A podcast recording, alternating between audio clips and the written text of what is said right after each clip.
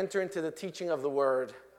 All right, would you uh, join me by standing? Let's stand for this reading. Sometimes we stand, sometimes we sit. Uh, we don't stand um, uh, ceremonially and we don't sit ceremonially. Sometimes I just feel led to stand, other times feel led to stay seated. Today is one of those let's stand one more time days. Luke chapter 16. Luke chapter 16,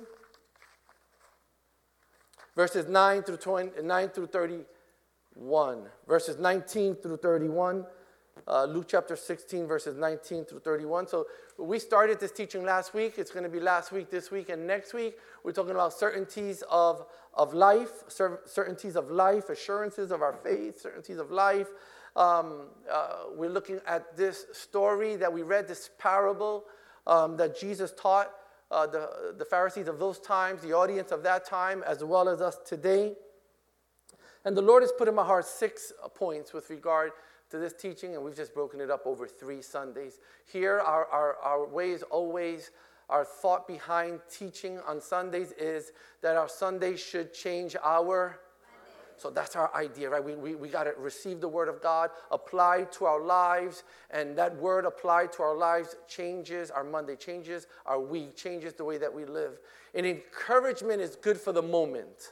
And encouragement is good for the moment but a scriptural teaching, a word of God, the Logos, will change our lives forever.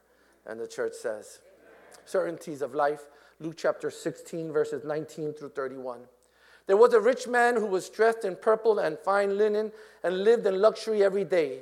At his gate was laid a beggar named Lazarus, covered with sores, and longing to eat what fell from the rich man's table. Even the dogs came and licked his sores.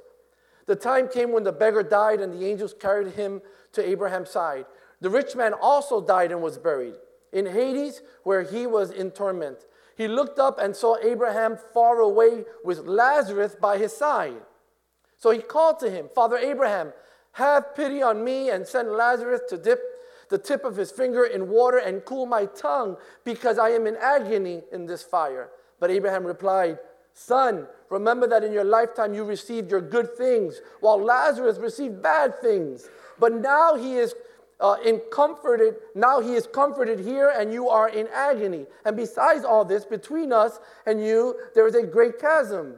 Uh, has been set in place so that those who want to go from here to you cannot, nor can anyone cross from there to us. He answered, Then I beg you, Father, send Lazarus to my family for I have five brothers.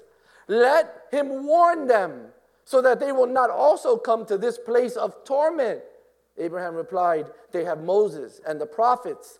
Let them listen to them. No, Father Abraham, he said, but if someone from the dead goes to them, they will repent. He said to them, If they do not listen to Moses and the prophets, they will not be convinced even if someone rises from the dead. Father, you have spoken to my heart throughout this week as I have prepped and reviewed the teaching for this morning, and it has laid in my heart heavy. I pray that this morning it would also lay in the hearts of your people, that it would resonate deeply with us, within us, Lord, that we would remember uh, certainties of life, some things that are, are sure that we could hold on to, assurances of our faith that we could hold on to, Lord.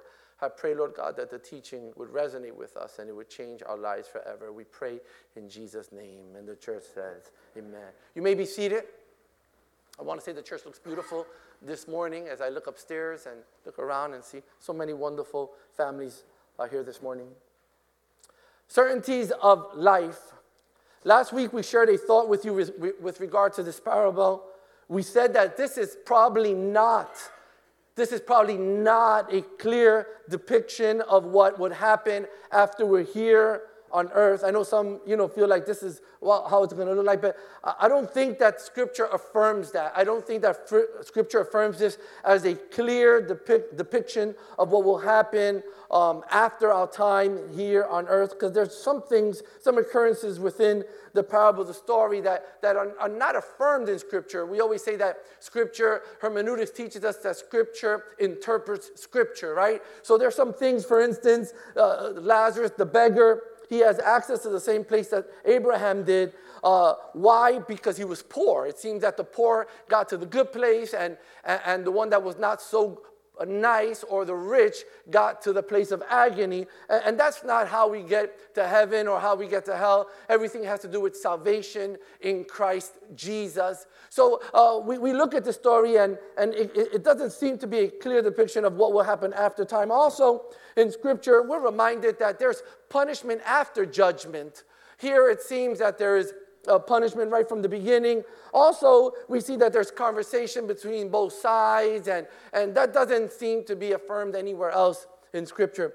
But we know, we are, know that Jesus was intentional in bringing this parable, uh, this uh, teaching. And we know that, that the parable is a way that Jesus taught you know, religious and moral lessons using stories that the audience were familiar, familiar with or something that had to do with their customs or something that would really resonate with them. So he would use these stories to bring a moral teaching, a religious teaching, a spiritual teaching, and draw them to truth using these stories. So here, Jesus, he uh, shares this story of this poor man, this beggar, Lazarus, and this rich man um, which his name is not even given to us. We believe that he was Hebrew Jewish. Why? Because he was able to recognize Father Abraham. So it gives us belief that he was a, a, a, perhaps a, Pharisee or a Hebrew person. Uh, but we know that he was Hebrew, and it seems to us that Lazarus the beggar was a Gentile, just reminding us that uh, the gospel is for all people. And we see this here, and we see that um, one, uh, the poor man makes it to the place of, of eternal blessing, uh, uh, the place of being comforted, while the rich man ends up in a place of agony. There's separation, there's an abyss between them, a big pit. Uh, they cannot uh, reach each other, but they were able to communicate. And there is something that Jesus is trying to teach the audience of that time and teach us as well today. So there are six points that I want to share with regard to this sermon. We shared two last week. If you weren't here, you can always go back to our um, Facebook page or uh, YouTube or our website and hear that. And today I want to share two. But quickly, the two that we shared last week one was how we treat others. Oh, matters. You guys remember, that encourages me. Uh, how we treat others matters. And we see that uh, the, the teaching of the parable is letting us know that the rich man was not kind to Lazarus, and that's why they ended up in two different places. And I uh, shared with you throughout Scripture, and we looked at different stories in Scripture and different verses that let us know how we treat others has an eternal impact.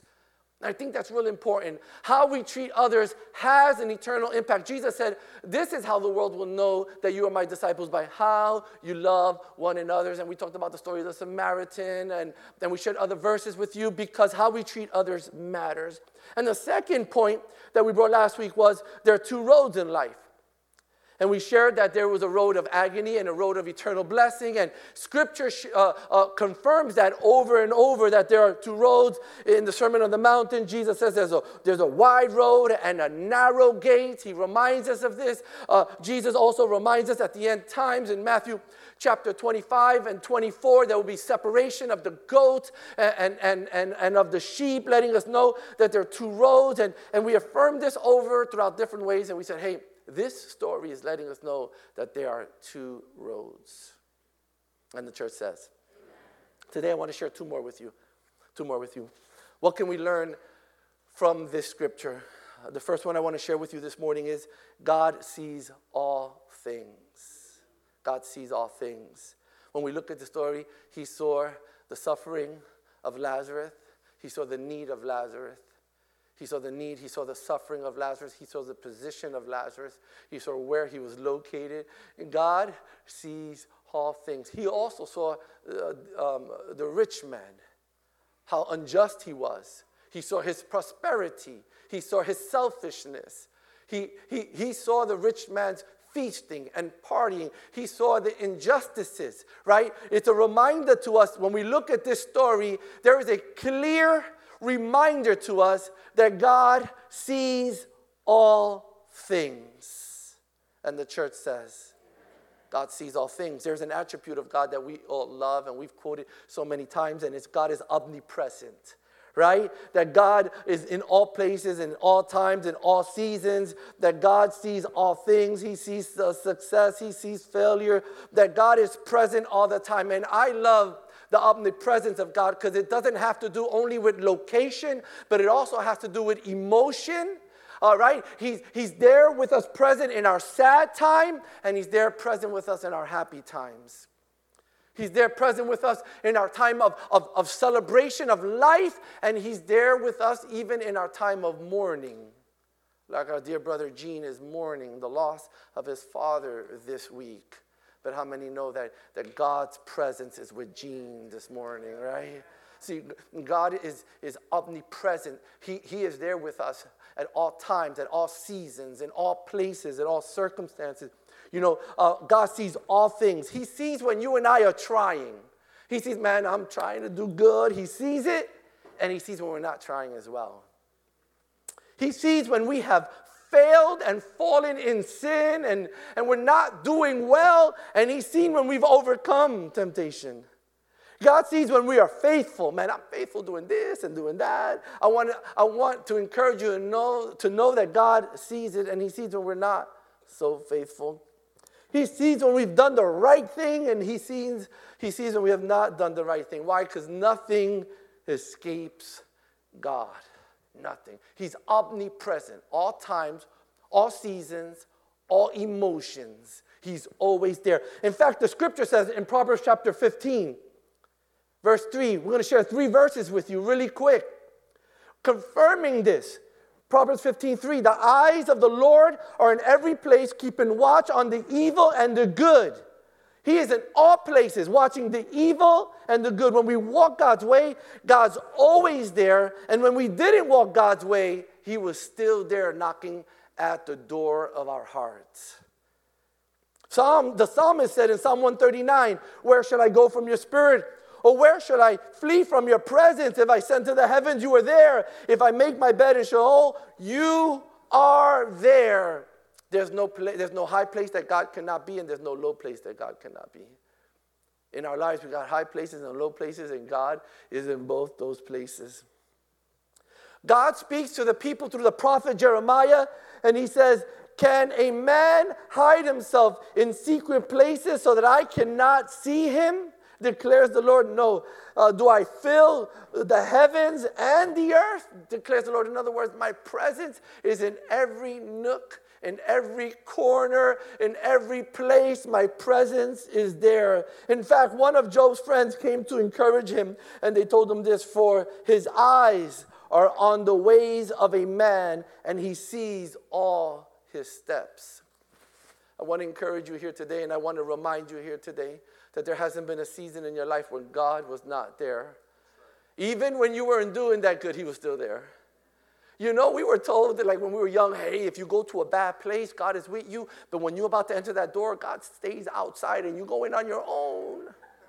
That's what we were told. I mean, I understand the illustration kind of like putting a little fear in us, like, don't risk it. I understand it. I appreciate it because it kept me in line, right? Um, but the truth is, that even in our lowest and darkest moments, God mourned over us and God cried over us and God was, was inter- Jesus was interceding on our behalf is what scripture says. Why? Because he's never not present in his creation.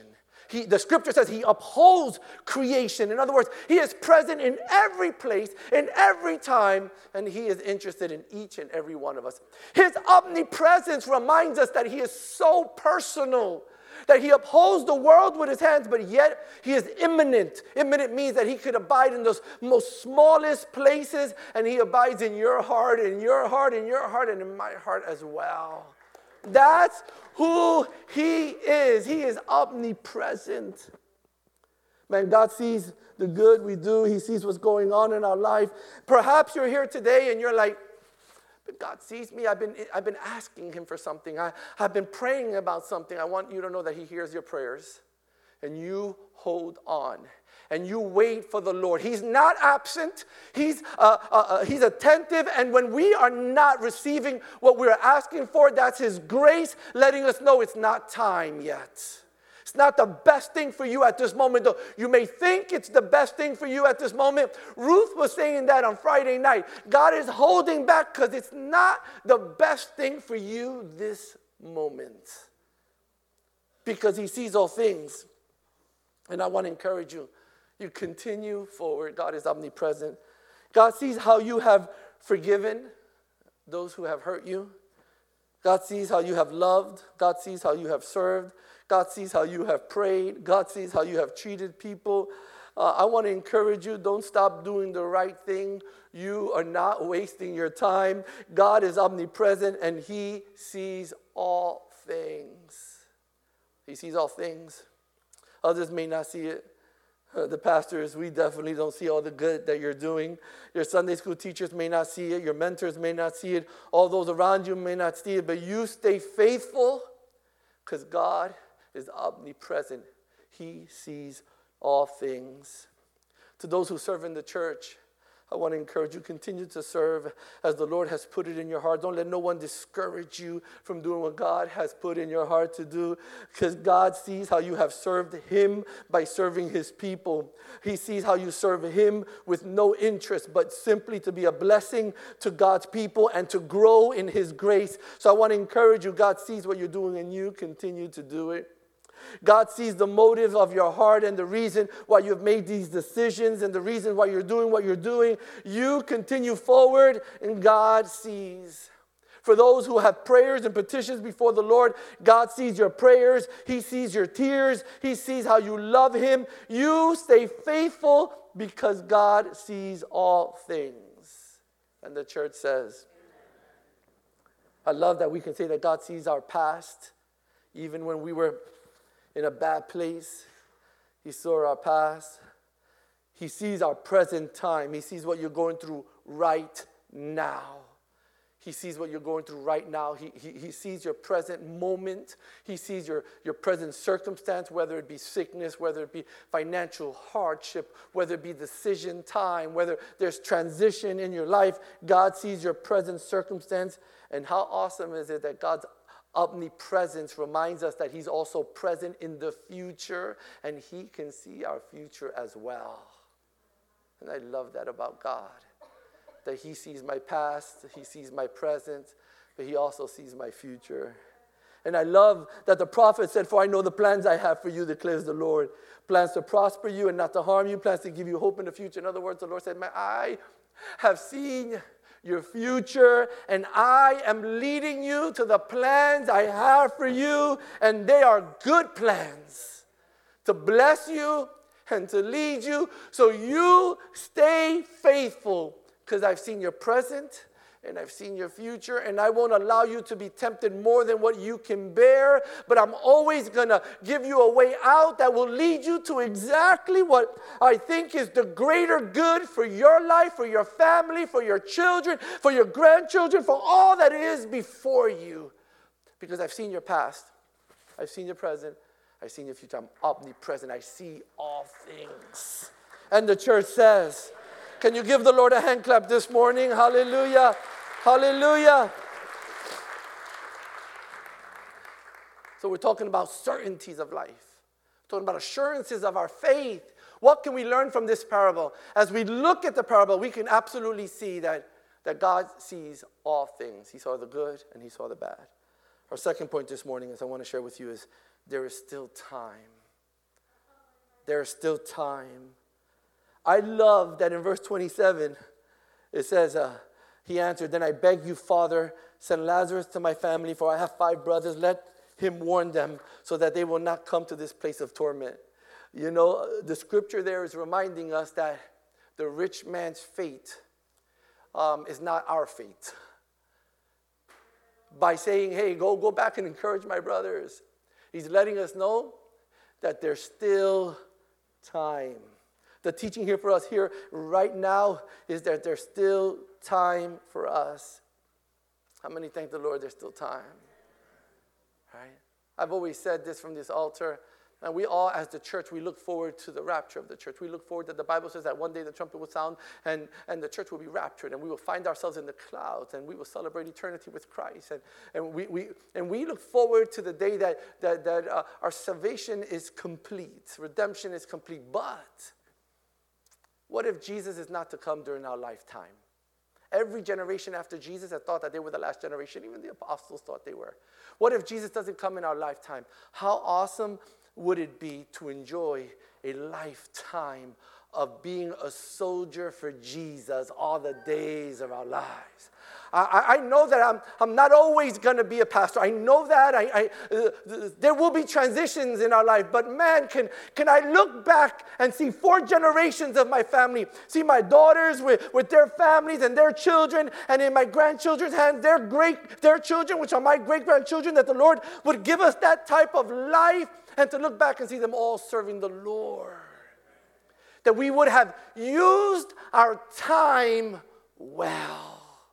Used our time well. Man, there's still time. The Bible reminds us that we should manage our time well. Ephesians chapter 5, verse 15 says, Look carefully then how you walk, not as unwise, but as wise, making the best use of the time because the days are evil. Oh, we're reminded to manage our time well. Manage our time well. Look at what the psalmist said. So teach us to number our days that we may get a heart of wisdom. In other words, he's saying, Help me use my time well, that it would be a place of wisdom. And uh, Solomon tells us in Ecclesiastes 3 for everything there is a season and a time for every matter under heaven. I'm reminded that there's still time. And the Bible teaches us that God has entrusted us to be managers of our time.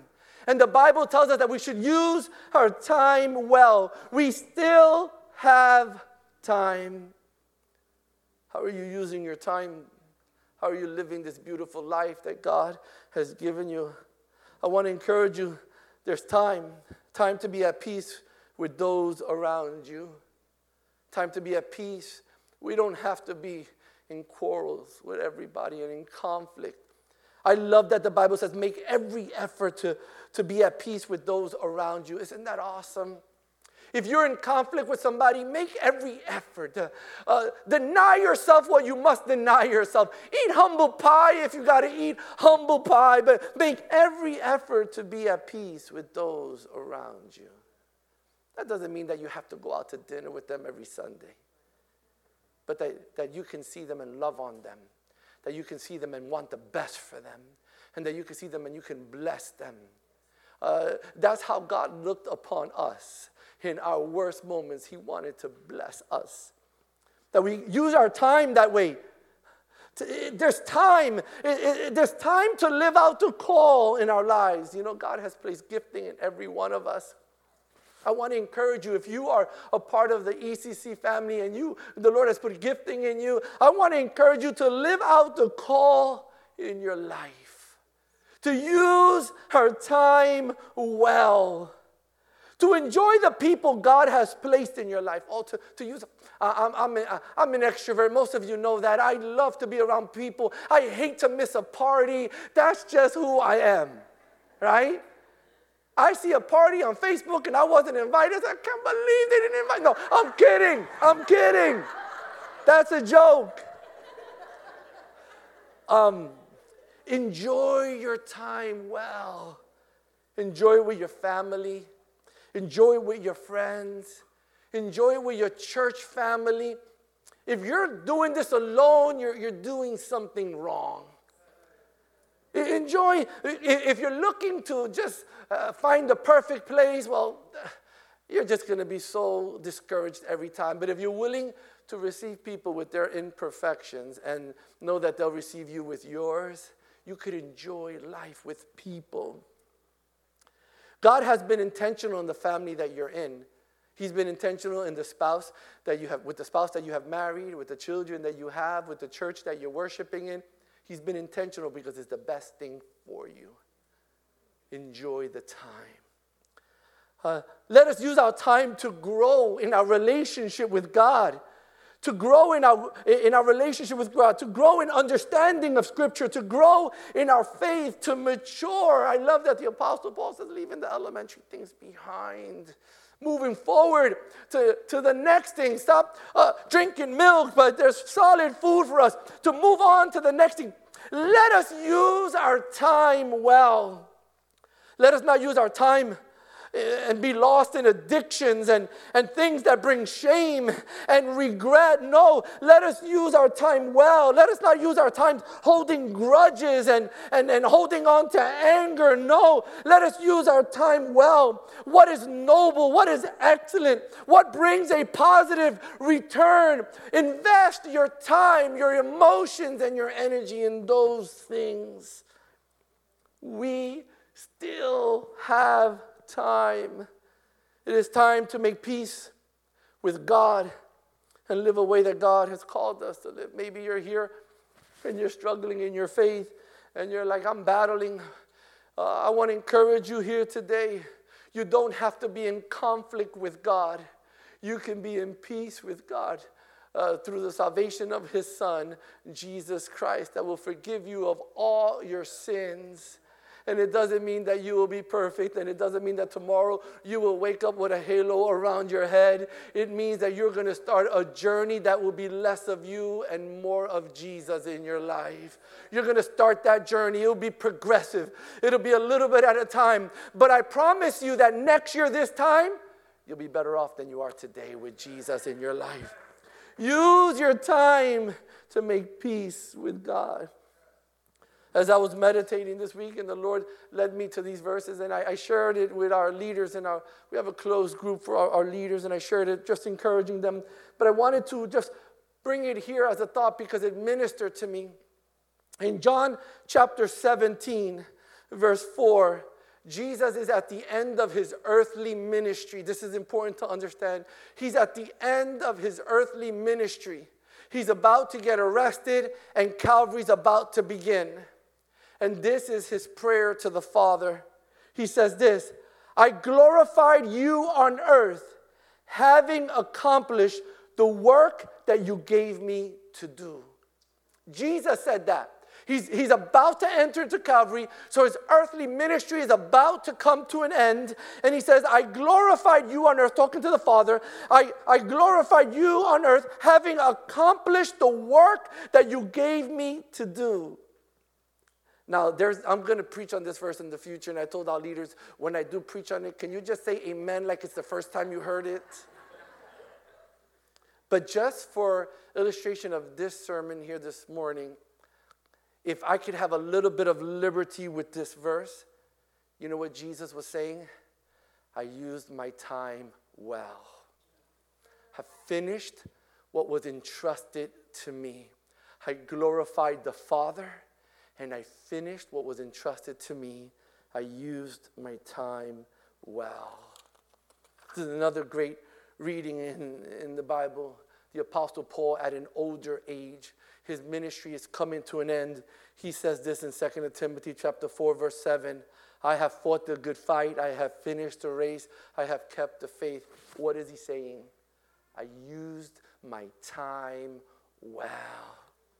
Oh, I hope and pray that, that when I get to an older age, if the Lord would give me life, that I could look back and say, Oh, I used my time well. That i am leaving a legacy, that I'm encouraging others, that my children and grandchildren and the Lord would allow great grandchildren, uh, they're, they're doing okay, that the Lord allowed us to encourage others and mentor and teach. And, and there's a legacy that is being left. Man, I've used my time well. I hope and pray that, that you also have a burning desire within your heart to use your time well. It's not about titles, it's not about positions, it's not about sermon. It's about an influence that God has given us to advance the kingdom of God forward in this time. In this time. I hope and pray that you would use your time well we must remember that one time, one day, our time will, will run out. It will run out. James chapter 4, verse 14 says, Yet you do not know what tomorrow will bring. What is your life? For you are a mist that appears for a little time and then vanishes.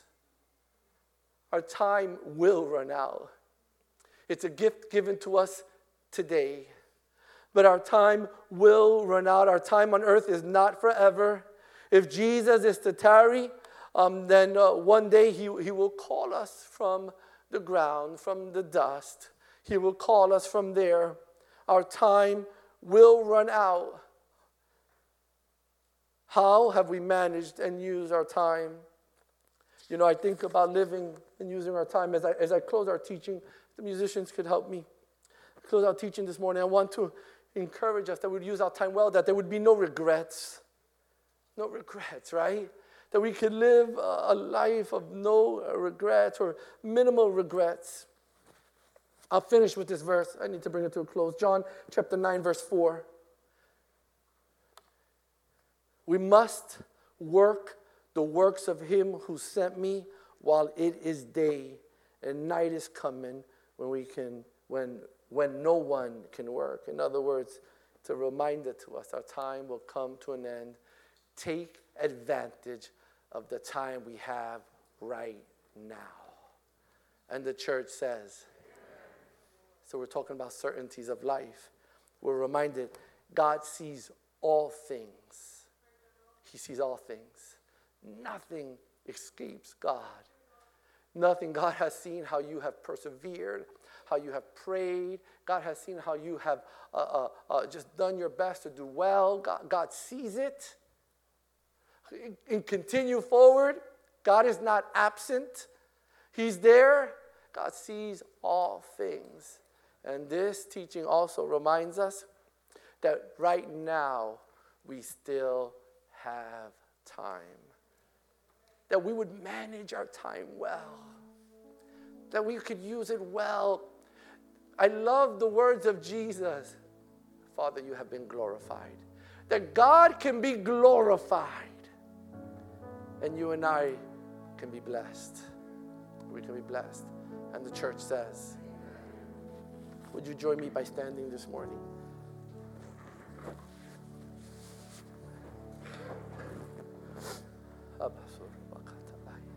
Perhaps you're here today and the Lord is speaking to you. I'm sharing certainties of, of life. This is absolute. God is omnipresent, God sees all things. Uh, maybe the Lord is speaking to your heart to really lock in, to really recommit, to make new covenant to know that you don't got to do it by yourself because God is omnipresent. You don't have to do it by yourself. He's there. And He knows your past, your present, and He sees your future. And He's got good plans for you. You can do it with Him. Use your time well. And there we'll always see God glorified, the Father glorified, and the blessing is for you and for me. If the Lord has ministered to you this morning and you'd like prayer as I close in prayer and the worship team joins us, uh, the altar is open. I would love to pray for you this morning. If you are far from God and, and that resonated with you, with you when I said you can have peace with God, reconciliation, your life can be different this time next year.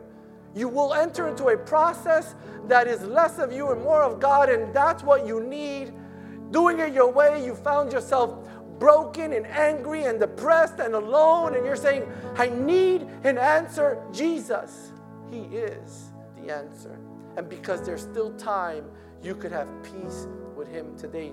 If that resonated with you, I'd love to say a prayer of salvation with you this morning or a prayer of reconciliation with you this morning, one that will change your life forever. As we sing this song, the altar is open. We invite you to come forward. We'd love to pray with you. Father, we thank you for this time together that we have had. I pray that our Sunday would change our Monday. Help us to apply your word to our lives and lead us in all seasons. We pray in Jesus' name. Amen and amen. Hallelujah.